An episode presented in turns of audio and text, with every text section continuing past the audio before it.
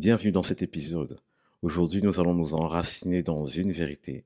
La vie de Christ anéantit la mort.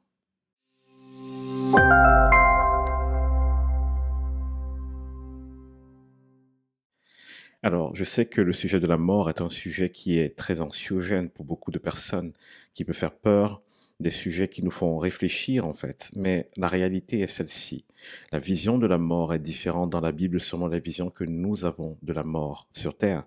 Nous pensons que la mort se limite juste au fait que notre corps périsse, parce que oui, chacun d'entre nous, son corps va être amené à périr et à disparaître, mais il y a une autre réalité encore plus grande que cette mort-là.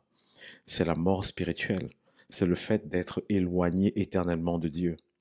Or, Jésus, lorsqu'il est venu, il a totalement changé la donne et nous allons en parler aujourd'hui. Mais je veux déjà vous rassurer pour ceux qui écoutent ce podcast.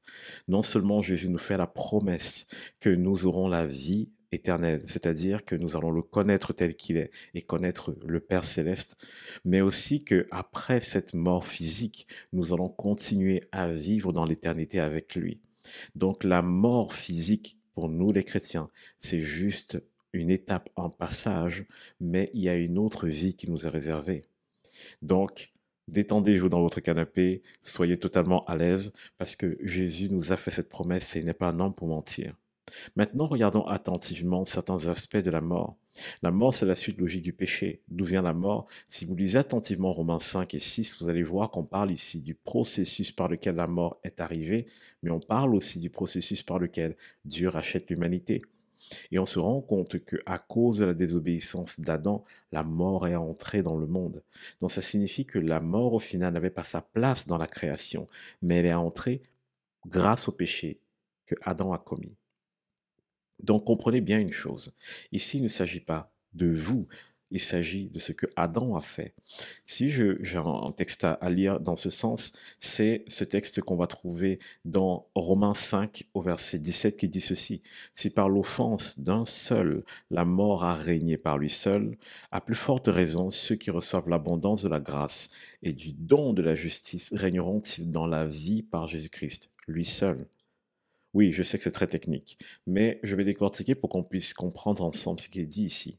Si par l'offense d'un seul, c'est-à-dire Adam, la mort a régné, à plus forte raison, ceux qui reçoivent l'abondance de la grâce et du don de la justice régneront, régneront dans la vie par Jésus-Christ lui seul.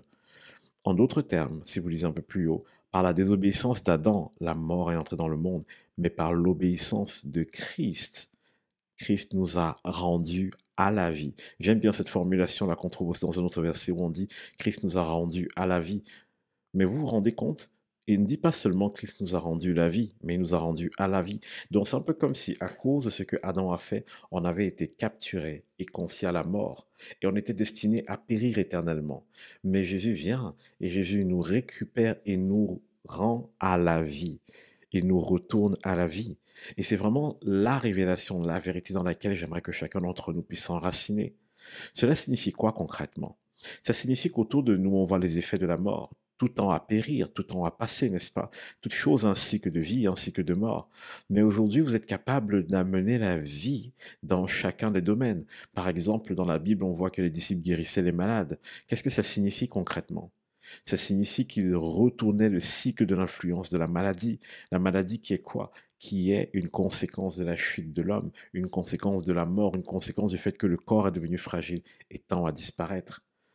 Et on peut le voir dans d'autres choses. Peut-être que vous avez un projet que vous aviez à cœur, qui était sûr et certain, et qui, pour une raison quelconque, a juste été voué à l'échec. C'est une des conséquences de la mort. Peut-être que vous voyez autour de vous des choses ne pas avancer. C'est dû à la mort, c'est dû à la déchéance. Vous voyez autour de vous des crimes, vous voyez autour de vous des guerres, des problèmes.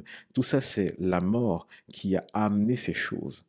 Maintenant, ce qui est intéressant, c'est que Jésus a placé en chacun d'entre vous qui avait fait de lui son votre Seigneur et Sauveur, il a placé en chacun d'entre vous la capacité de libérer la vie là où il y a la mort, la capacité de retourner les situations. Regardez ce qui est écrit dans Jean 10, verset 10.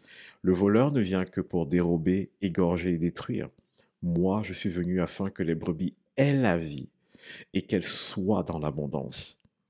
Ce que j'aime quand je lis ce passage, c'est le fait que on résume l'effet de la mort en trois choses, dérober, égorger, détruire.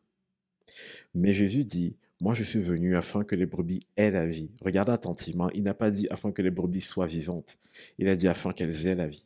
Avoir la vie signifie non seulement être vivant, mais posséder cette vie, être dépositaire de cette vie. Et ensuite, il dit, et qu'elle soit dans l'abondance.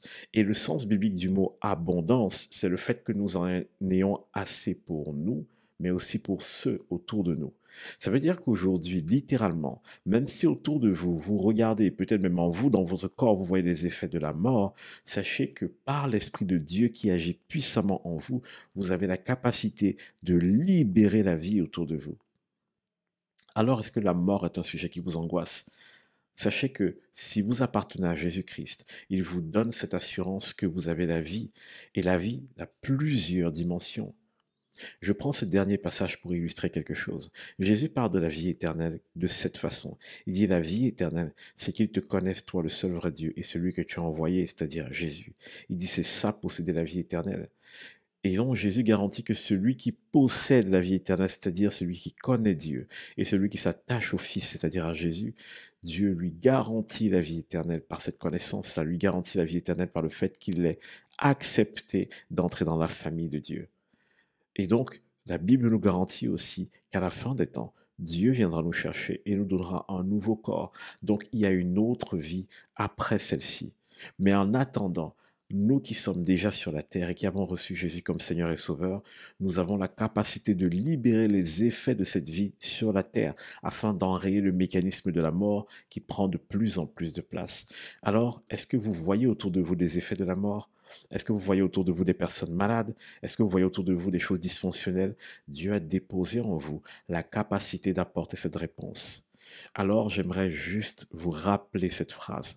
Enracinons-nous dans cette vérité confessons-la, positionnons-nous par rapport à elle, enracinons-nous dans la vérité selon laquelle la vie de Christ, qui a été déposée en nous par le Saint-Esprit, a le pouvoir d'enrayer la mort.